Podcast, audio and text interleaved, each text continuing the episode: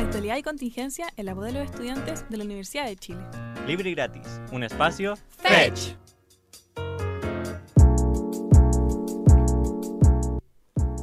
Ley de Presupuesto 2023. El presidente Boric contempla aumentar en 4,2% el gasto fiscal con foco en seguridad, economía y pensiones. Aquí hay un propósito y una meta de Estado. Los dichos de la ministra Toa luego de su visita a la Araucanía. Fin de la mascarilla y el pase de movilidad, la medida adoptada el pasado 1 de octubre. Elecciones en Brasil. Lula da Silva y Jair Bolsonaro disputarán la segunda vuelta con cinco puntos de diferencia. En Te traigo una cuña, Irina Caramanos concreta su primer paso para terminar con el rol institucional de primera dama. En Cultura.pop, Día de la Música Chilena, los estrenos más populares en Netflix y los panoramas de la semana. Hola, muy buenas noches. Estoy feliz de estar acá de nuevo en este nuevo capítulo de Libre y Gratis. ¿Cómo están, chiquillos? Me encuentro junto a Feña Ávila y Benzi. Hola, hola, ¿cómo están? Eh, aquí bien, eh, agradecida de estar nuevamente en Libre y Gratis. Además de que eh, estos días me tienen más contenta, hay más sol, la primavera, me gusta. Hoy día y ayer igual hizo bastante frío. Sí, sí, igual hizo frío en la mañana, pero ya está, estuvo bonito el día en la tarde. Estaban igual pronosticando un sistema frontal medio Sí. heavy, hasta con lluvia y todo, pero esperemos que los días se arreglen. Habían dicho que hoy día llovía. Sí, pero- y tiene pinta igual. Mañana también dijeron que luego el jueves se ponen los días más lindos y esperemos que así sea porque estamos en primavera y que me A mí encanta me gustan esta- los días con sombra, en A verdad. mí me encanta A la mí primavera. Me gusta mucho la primavera, pero lo que no me gusta es que tú en la mañana salís súper abrigado, en la tarde hace mucho calor, como a las 4, y después te devolví de nuevo, hace mucho frío. Entonces es como te sacas la chaqueta. La verdadera misión en verdad es pasar septiembre, no agosto, yo creo. Septiembre ya pasó igual. Y de hecho fue el Septiembre, más helado sí. desde el 2009, dijeron en la, en la mañana. Así que eh, no habíamos tenido un frío tan frío como este año, tanto frío.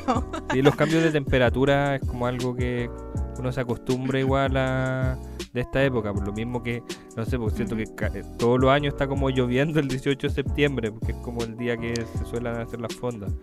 Sí, es verdad. Igual es- llovió este año el 18, no me acuerdo. Habían anunciado No. lluvia, pues se No, no cancelaron, se No, no cancelaron eventos por el aviso de lluvia y al final no pasó nada.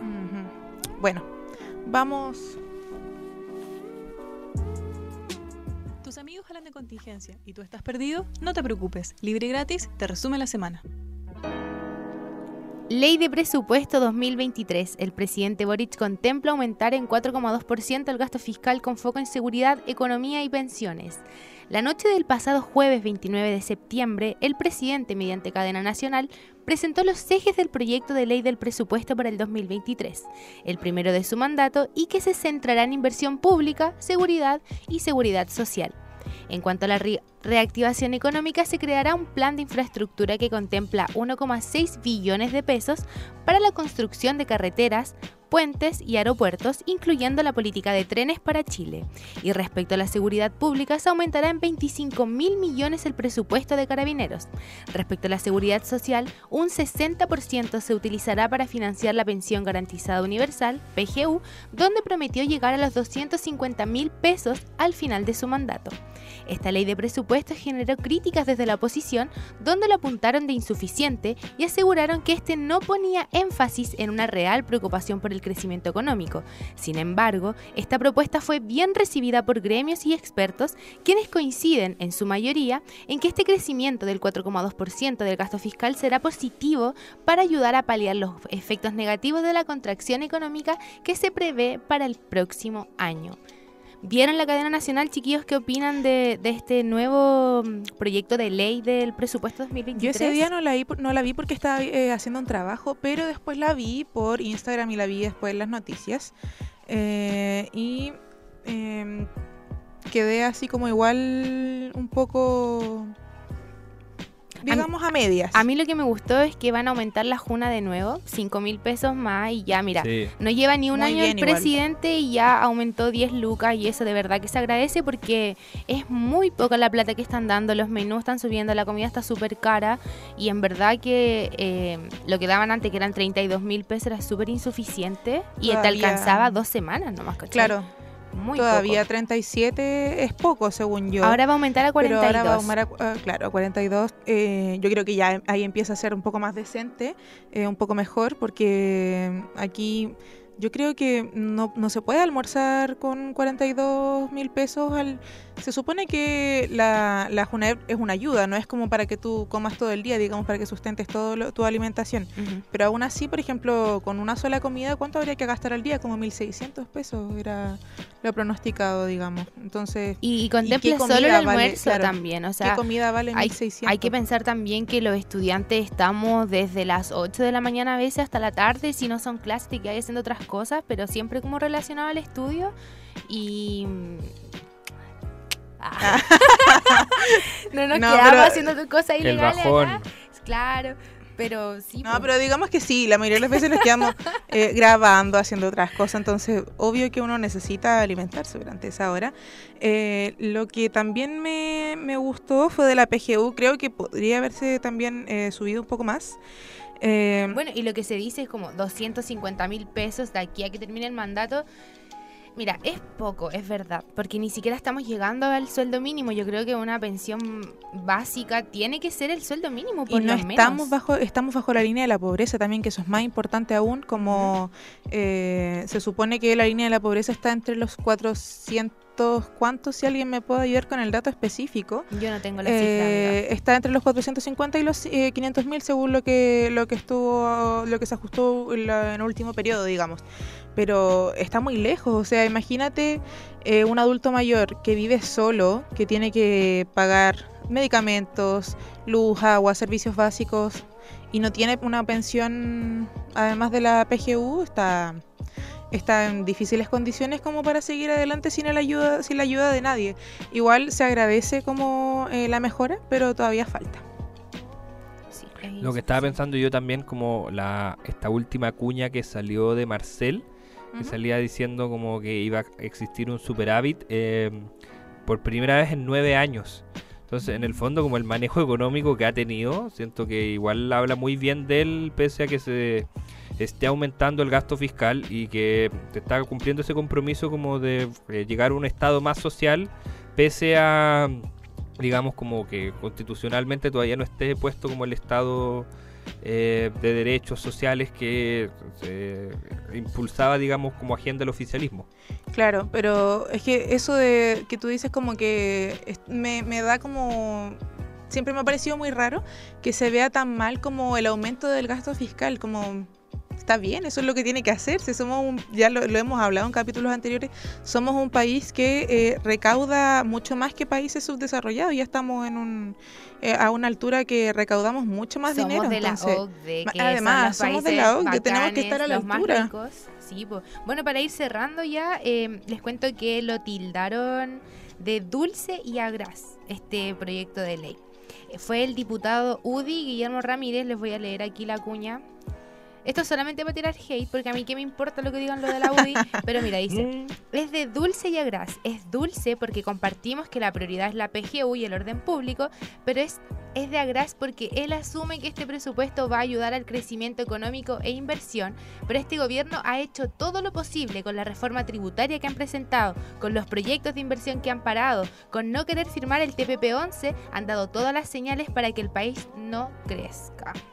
Mira, ti- colgándose del TPP-11 Mm. diciendo que no, que, que la cuestión que esto nos va a retroceder como en materia económica cuando en verdad no es así. Muchos expertos han dicho que en verdad no- que quedar fuera del TPP-11 no, no tiene no es tan grave, claro, no, no tiene ninguna repercusión heavy, o sea, Estados Unidos también se salió del TPP-11, tiene que ser por algo igual. Sí, igual lo hablamos un poco ya la semana pasada de eso, Sí. así que bueno, voy a, cerrando eso. voy a pasar eh, al siguiente tema. Eh, y esto tiene que ver con eh, la visita que tuvo la ministra Toa a la Araucanía. Durante la tarde del pasado 30 de septiembre, la ministra del Interior Carolina Toa comenzó su primera visita a la región de la Araucanía junto al subsecretario Manuel Monsalve y el delegado presidencial de la Araucanía José Montalva. La visita tuvo reuniones con diversas autoridades de la zona, como el gobernador Luciano Rivas, el gabinete regional, los alcaldes de la provincia de Cautín y Mayeco, el consejo regional, el jefe de defensa y víctimas de la violencia en la zona.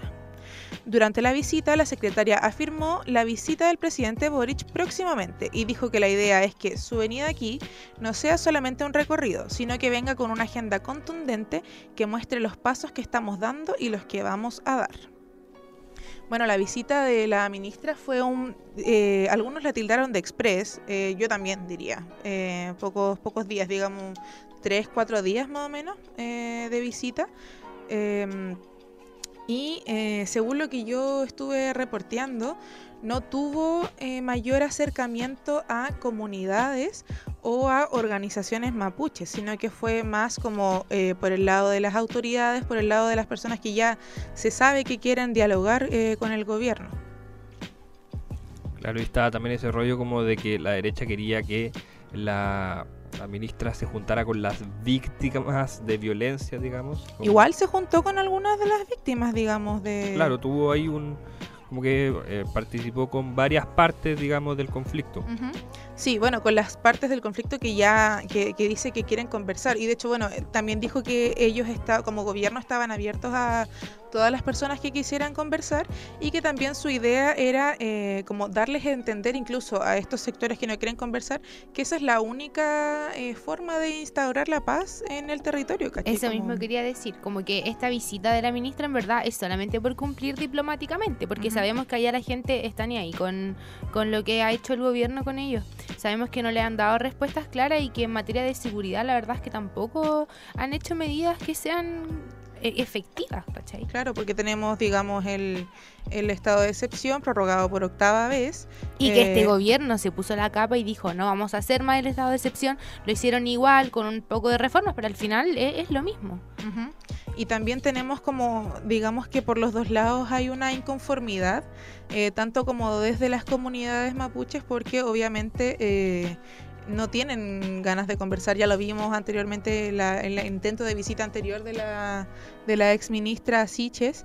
eh, y también está este otro lado de... eh, de personas que también viven allá y que no están de acuerdo porque están se sienten inseguros, digamos, están eh,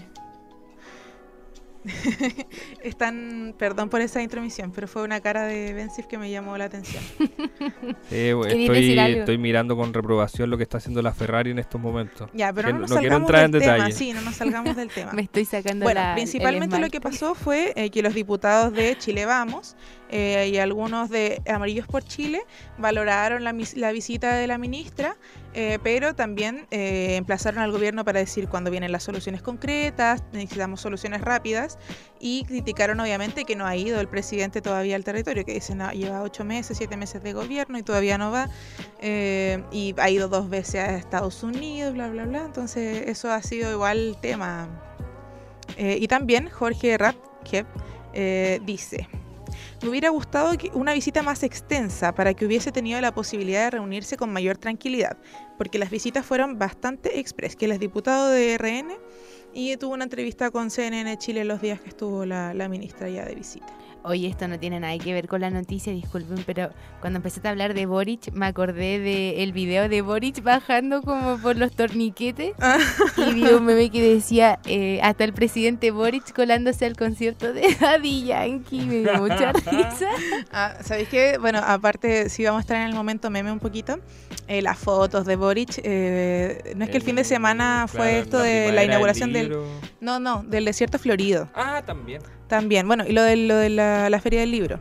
Las dos cosas. Eh, aquí andaba con lentes de sol, entonces andaba muy muy canchero, digamos, Rockstar. esos días, muy rockstar. Eh, me dieron mucha risa esas fotos, estaban muy buenas.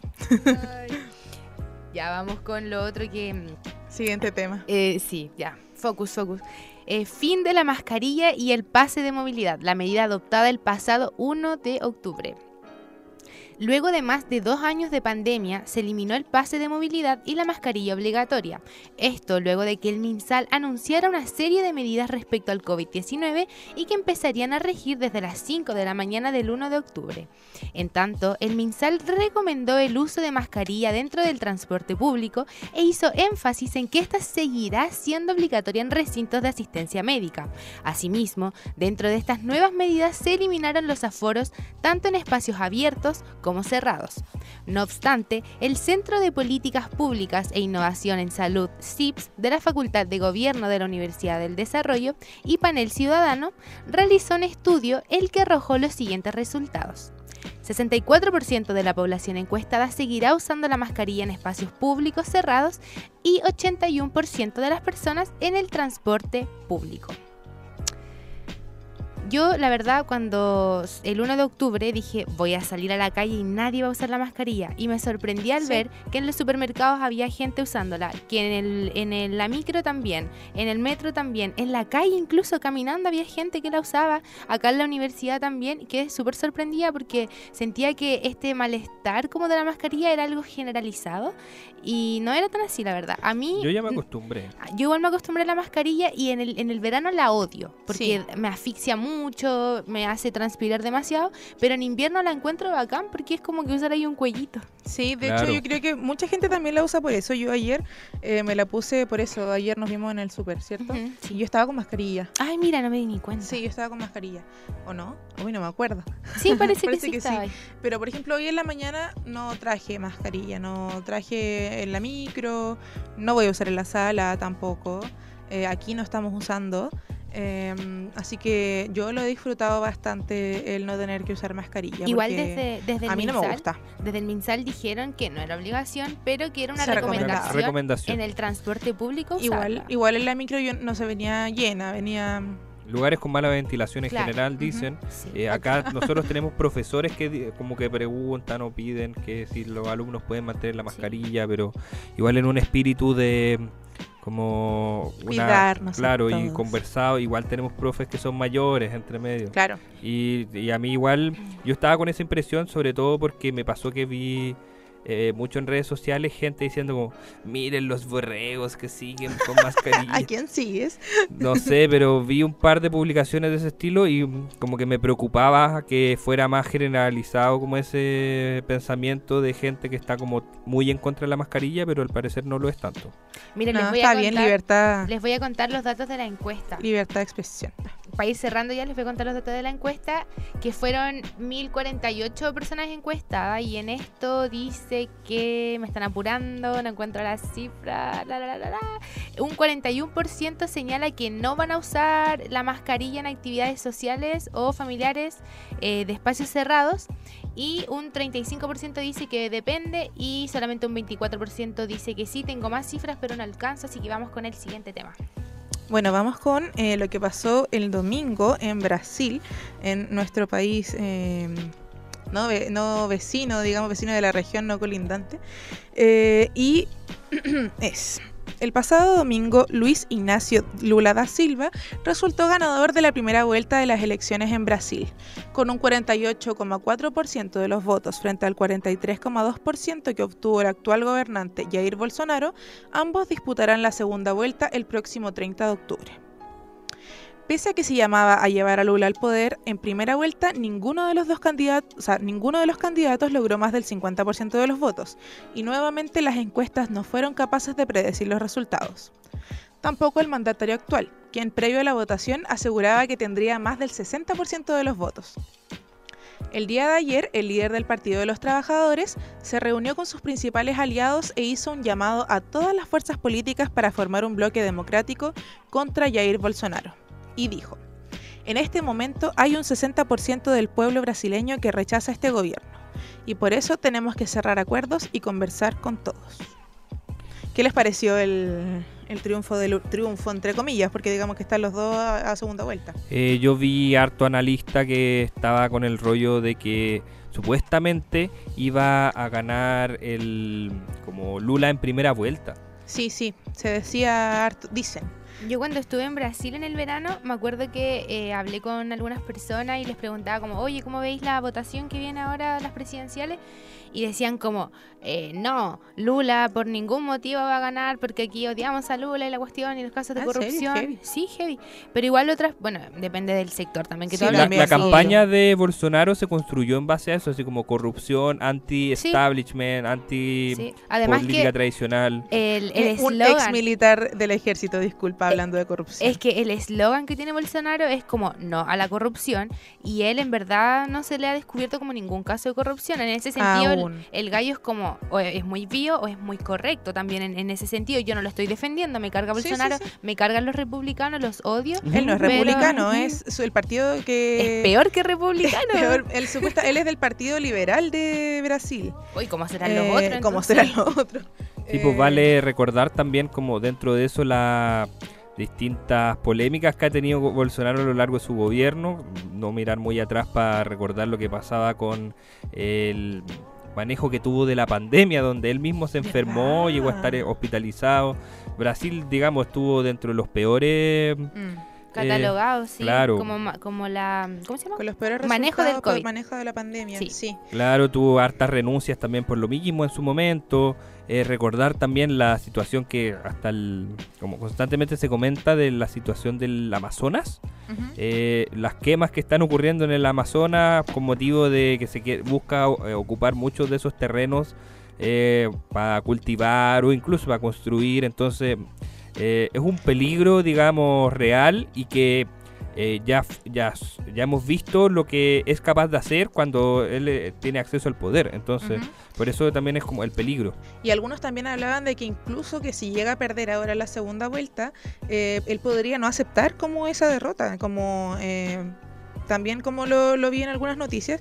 Y más, Una estrategia que ya hemos claro, visto en varios sí. lados. y eh, con Trump. Y ya eh, como en otro, eh, como por otro lado, digamos, también fueron elecciones de, en el Congreso. Entonces, como, el, con- como, eh, para que ustedes sepan, el Congreso de Brasil tiene 513 dip- diputados en la Cámara Baja. Hartos, Muchísimo. muchísimos, pero también porque son muchas personas también. Claro. Y Sí, Brasil es de los más poblados sí. del mundo. El Partido Liberal, que es el partido de Bolsonaro, eh, tiene eh, 99 diputados y es la mayoría más grande del Congreso. O sea que incluso aunque salga Lula da Silva electo, el próximo 30 Va a tener eh, mucha va a oposición. tener, claro, va a tener mucha oposición.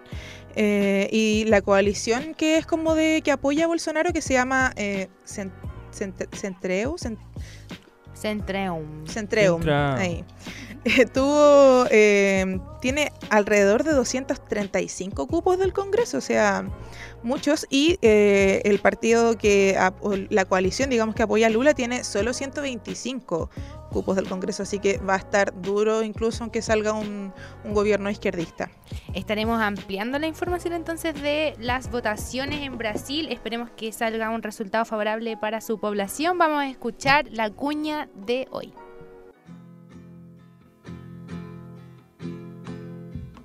Arauco tiene una pena Son injusticias de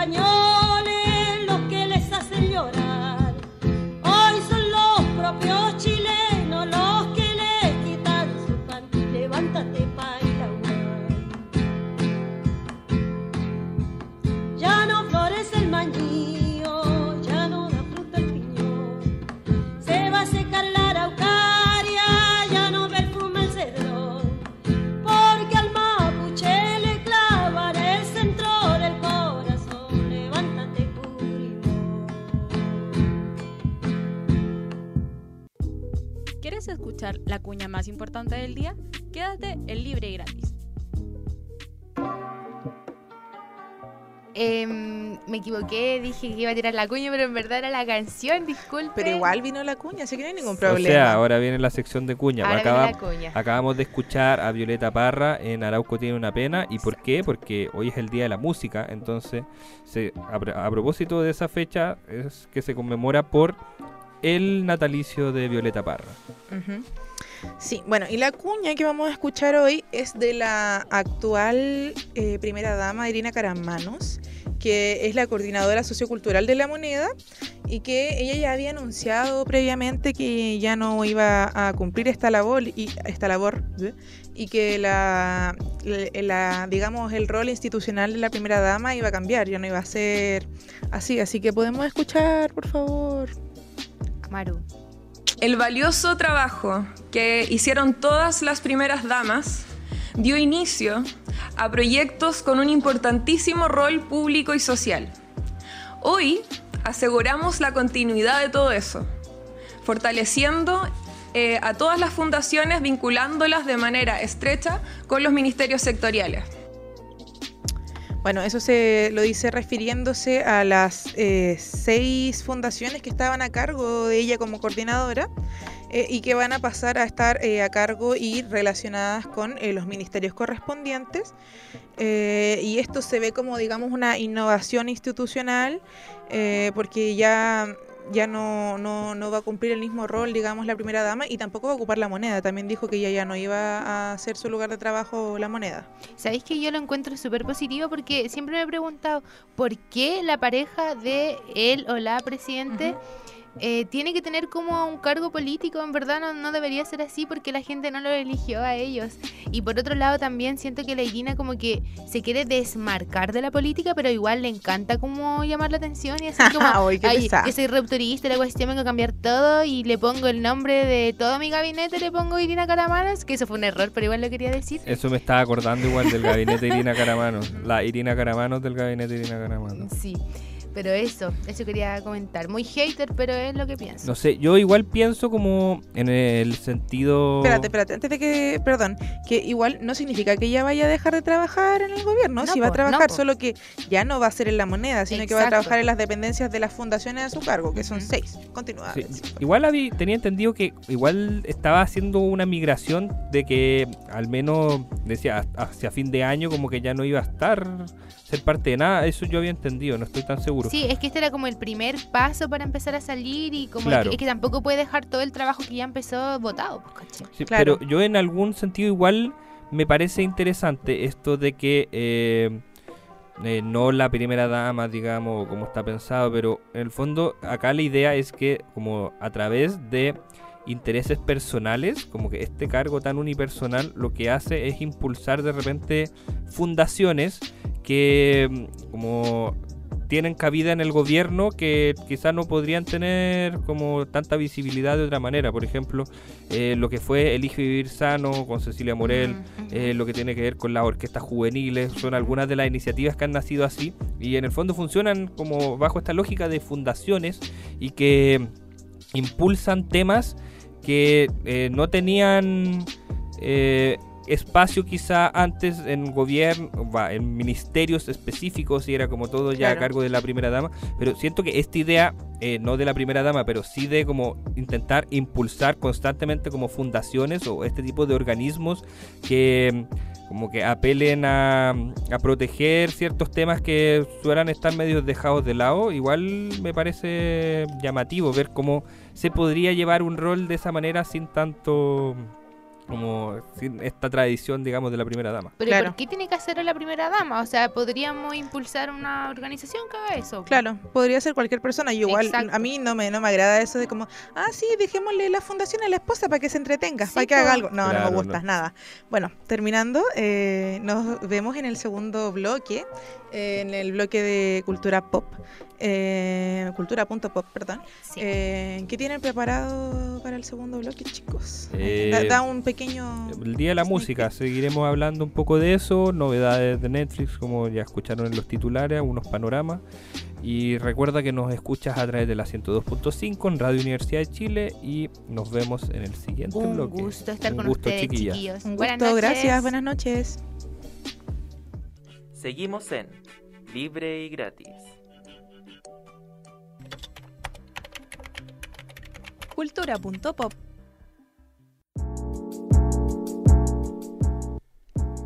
Volvemos, estamos de vuelta en Libre y Gratis a través de la 102.5. Les habla Gloria Gutiérrez y me encuentro en compañía de mi amigo Benjamín. Hola Bensif, ¿cómo estás? Bien, bien, acá estamos de vuelta en este bloque y que en este caso hoy mismo estamos conmemorando el Día de la Música. Entonces Así es. va a ser un poco temático en torno a eso y mm, por lo mismo también les tenemos hartas canciones que vamos a estar hablando. Sí, hoy día 4 de octubre, natalicio de Violeta Parra. Este es el día en que nuestro país celebra el Día de la Música, así que por lo mismo estaremos eh, cargados a, a- a lo musical durante esta media hora. Claro, y se supone que también se van a realizar un par de eventos durante el fin de semana y se realizaron durante el, día de hoy algunos otros, digamos, en la moneda misma, con como desde los balcones, con artistas como por ejemplo Pancho Sasso, eh, Princesa Alba, entre otros. Y eh, también, lamentablemente, aunque estamos celebrando el Día de la Música, también al mismo tiempo estamos lamentando la pérdida dentro del mundo de la música, que en este caso es el artista conocido como Pogo de los Peores de Chile. Así es. Mario Carneiro murió durante la tarde de ayer. Tenía 65 años. Y él era guitarrista también de Fiscales Ad hoc. Ahí cuéntame tú más, porque yo me manejo poco en este estilo. Claro, eh, los Peores de Chile podríamos decir que son de las bandas bases de lo que es el punk en Chile. Y eh, como parte de esa escena, el Pogo también fue parte de los fiscales ad hoc antes de los Peores de Chile.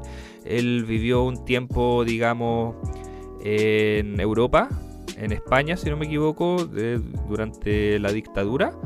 Y eh, trajo, porque la, la escena punk española es bastante fuerte, entonces como que trajo hartas cosas de esa escena y la- se las trajo al under chileno que de- llegó durante los 80 acá y ahí empezó a fortalecer esta escena porque él aparte de ser músico era artista visual, era fotógrafo, entonces eh, un poco ayudó a nutrir esta escena de, de lo que era el punk chileno y dentro de estas bandas yo, yo eh, al menos desde lo que yo conozco considero que las tres bandas más importantes de punk chileno se podría decir que son eh, los fiscales ad hoc los miserables y los peores de Chile. Los peores de Chile particularmente con un matiz que igual está muy inclinado a fusión con otros estilos. Es un- muy raro por ejemplo que eh, tengamos una banda de punk que tenga canciones con armónica, por ejemplo, y que ahí bebe mucho de la tradición del blues y del rockabilly gringo.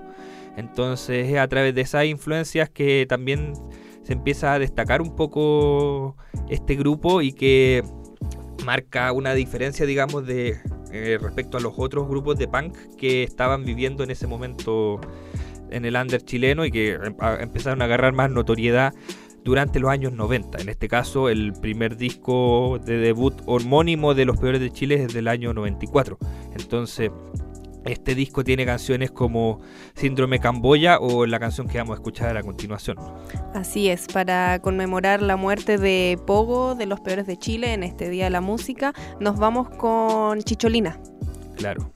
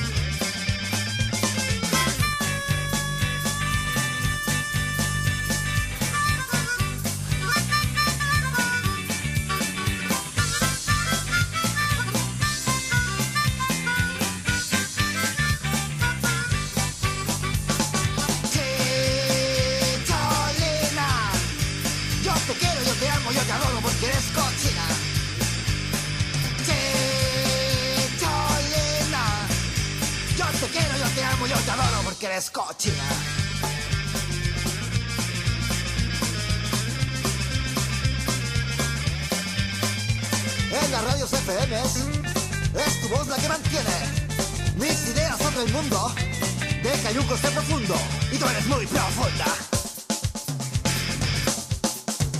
La nevera no funciona, es que ha pasado algo. Tus vestidos para abajo y sin ropa interior, tú eres lo mejor.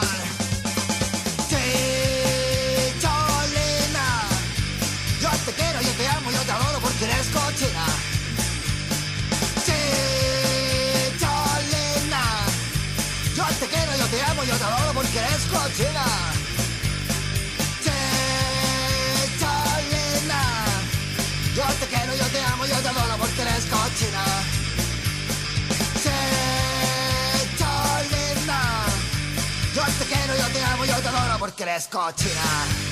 Porque eres cochina. Te amo, chicholina. Porque eres cochina.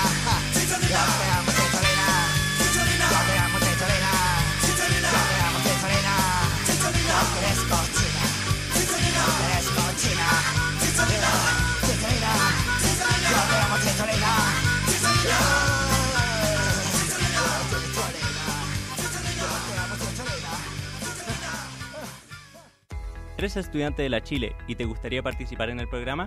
Súmate a nuestro equipo enviando un correo a producción.lgratis.gmail.com Ya estamos de vuelta aquí en Libre y Gratis por la 102.5. Acabamos de escuchar Chicholina de Los Peores de Chile. A propósito de la muerte, fallecimiento del vocalista de esta banda, Pogo. Así es, y ahora continuamos con nuestro bloque cultura.pop, en donde estaremos comentando sobre dos estrenos de Netflix de los días recientes que han sido eh, polémicos, por decirlo poco.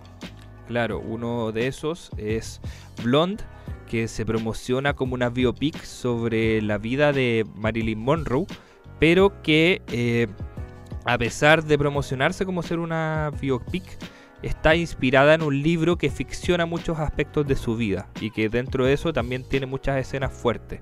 Así es, la película está dirigida por Andrew Dominic y está inspirado en el libro del mismo nombre, Blonde, de Joyce Carol Oates del año 2000. Está protagonizada por Ana de Armas, esta actriz española, que fue también polola de Ben Affleck, para la gente farandulera que la puede recordar por eso.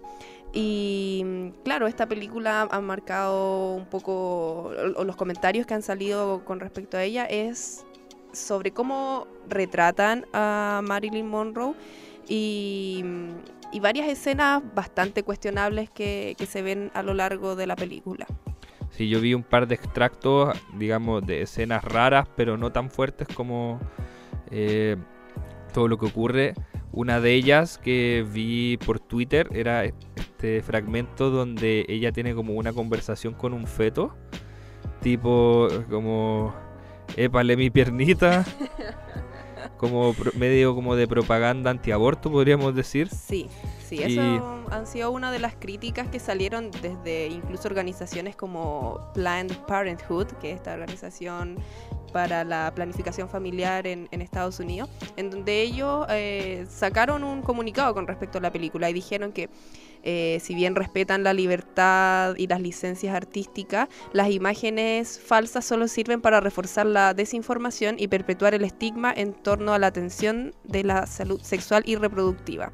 Es una pena que los creadores de Blonde eligieran contribuir a la pro- propaganda contra el aborto. Por, esta misma escena, que se reitera eh, estos planos a lo largo de, la película en donde ella le habla a- al feto que tiene dentro de en su embarazo, pero que ya es un bebé plenamente formado, ¿cachai? En, en la imagen es una guagua a punto de nacer, cuando ella abortó eh, de meses o semanas. Así que está eso y tiene este, este diálogo que igual es como un poco bizarro con la guagua eh, dentro de otras escenas, como escenas de violación o escenas de desnudos que no se justifican para nada según la trama de la película. Claro que la, violación está perpetuada por el presidente Kennedy, que como que es- esa ficción también nace del, del mismo imaginario en torno como esto de cuando le canta el feliz cumpleaños al presidente y, y como que Y también... no es la única que sale en la película. Yo estuve viéndola ayer para preparar un poco este capítulo.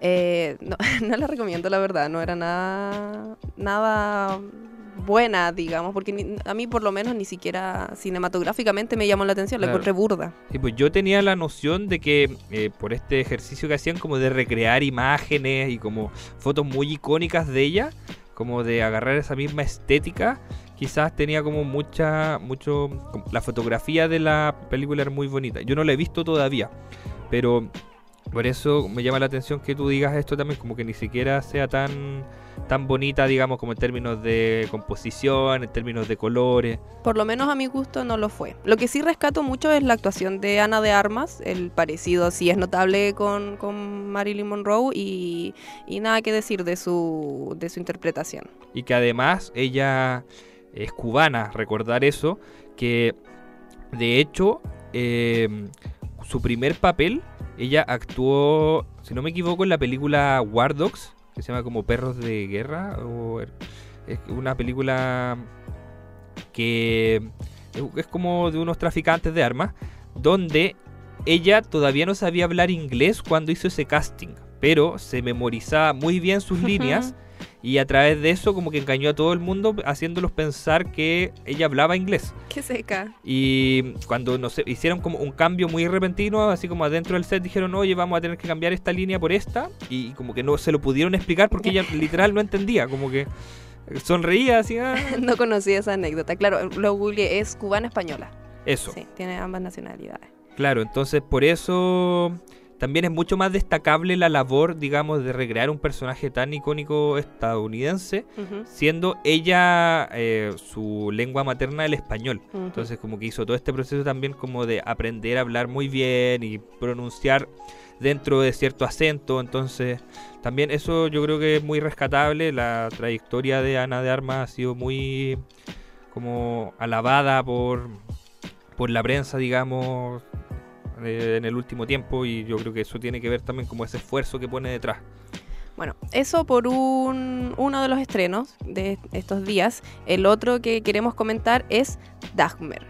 La- el nombre completo de la serie es Dahmer Monstruo, la historia de Jeffrey Dahmer, que fue un asesino serial que entre 1978 y 1991 mató a 17 niños y jóvenes, muchos de los cuales eran negros y gays.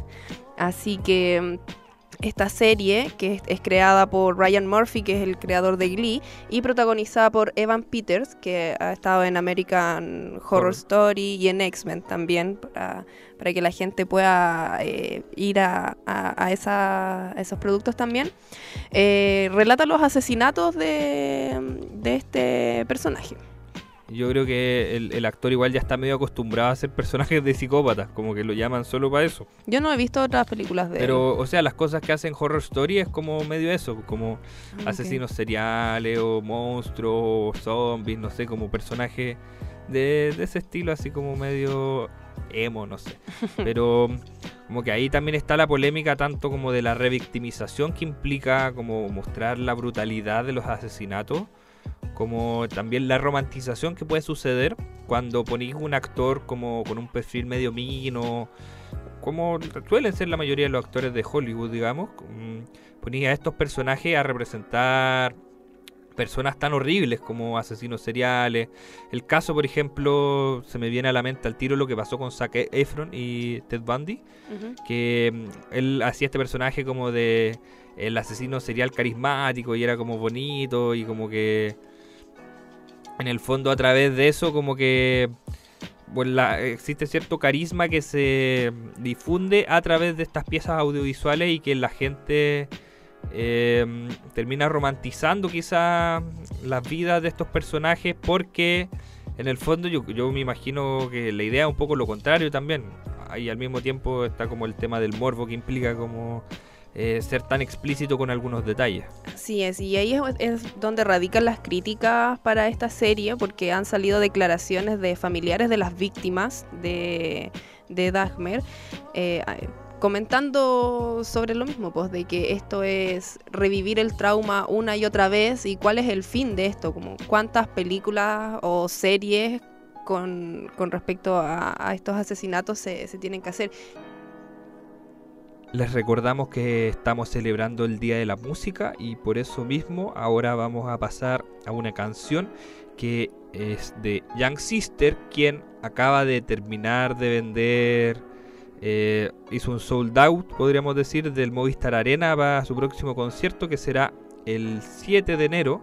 Ya abrió una segunda fecha que va a ser el 8 de enero, así que vamos a escuchar eh, uno de sus últimos singles que es La Terapia. Así que vamos con eso en el Día de la Música Chilena.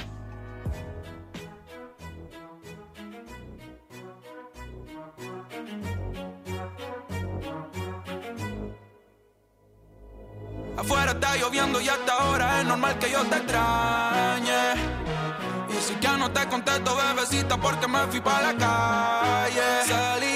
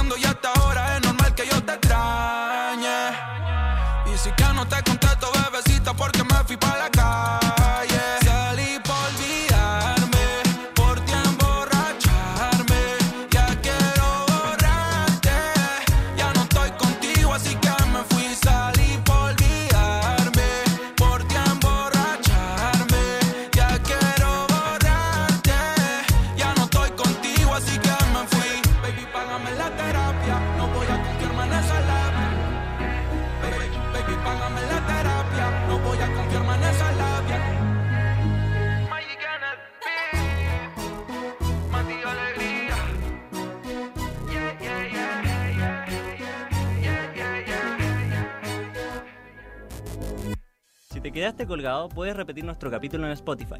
Encuéntranos como libre y gratis. Pucha, quiero salir y no tengo plata. Oye, pero tranqui, siempre hay eventos y panoramas gratis. ¿En serio? ¿Y dónde? Sí, escúchalos aquí en Panoramas Libre y Gratis. Volvemos a Panoramas Libre y Gratis, donde estarán cargados hacia lo que será la celebración del Día de la Música, pero durante el fin de semana. Claro, este fin de semana, eh, como ya les decía, hubieron varios eventos hoy, pero si ya están escuchando este programa, probablemente no alcanzaron a llegar, digamos, a la gran mayoría de conciertos que se dieron afuera de la moneda, en algunos metros y otros espacios de interés a lo largo de Santiago y de Chile. Pero eh, particularmente las salas SCD van a estar ofreciendo conciertos este domingo donde eh, la gente podrá disfrutar de música gratuita. En este caso hay que descargar de igual manera las entradas. Uno tiene que llegar con la entrada. La entrada es gratis, pero no es como No aforo- es llegar y, y llegar a la, a la Claro. situación. Ya. Y en este caso, recordemos las dos salas de la SCD. Hay una que se ubica en Bellavista y otra que está en Plaza Gaña. Así que en, en estos lugares podremos ver artistas como Carlos Cabeza, eh, Rubio, Sexual Democracia, Angelo Pieratini, Tata Barahona. eh, a través de la página web de la SCD es que la gente va a poder eh, descargar la mayoría de estas entradas. Así que ahí van a poder estar buscando información y, la cartelera misma, digamos. Claro, eso por parte del Place Gaña, los que nombraste recién. En la sala de Bellavista estará Ernesto Holfman, La Secta, Sexual Democracia, Chivano. Están bien entretenidas las, las carteleras para ese día, así que en la página de la SCD métanse para poder descargar las entradas y que no se queden fuera de esta celebración del Día de la Música Chilena. Claro, y como venimos hablando también de música chilena, eh, queríamos introducir la última canción de la que vamos a hablar y que en este caso eh, también se trata, hemos puesto pura música chilena hoy. sí, es el día, así que Claro. no teníamos de otra. Sí, po, y en este caso es un artista que lanzó su disco hace poquito, entonces... Así es, estamos hablando de Javier Amena, que durante el viernes sacó su quinto disco llamado Nocturna, después de cuatro años de su último trabajo publicado. Eh, ella define que este disco es su disco más sensual, elegante y sugerente. Eh, tendrá 11 canciones que fueron escritas durante el estallido social en Chile, dur- 2019-2020, y producidas durante el confinamiento. Así que un, un, eh, un disco acontecido. Debería estar plasmado toda la experiencia pandémica en, en este disco Nocturna, con el cual nos despedimos del capítulo de esta noche, libre y gratis. Eh, también recordar que Javier Amena va a estar tocando el 29 de octubre en el Teatro Coliseo. Va a estar presentando este disco, así que para que también puedan chequear esas entradas. Y ahora nos vamos con la isla de Lesbos. Así que eso fue libre y gratis en este 4 de octubre. Muy buenas noches. 102.5 nos escuchas.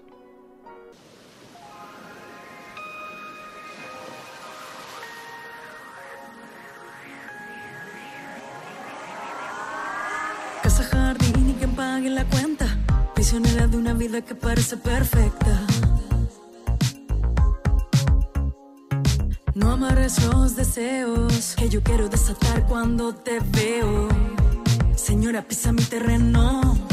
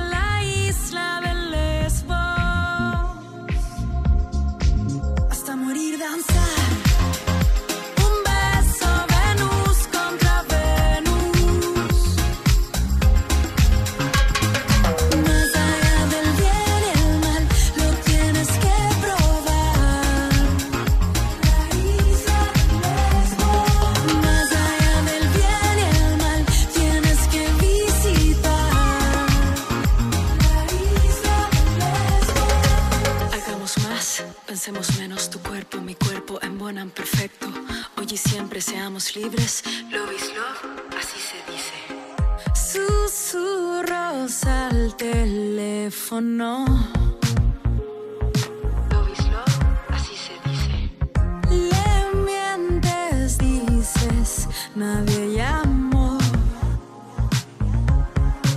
Haremos un ritual de luna en la isla de Lesbos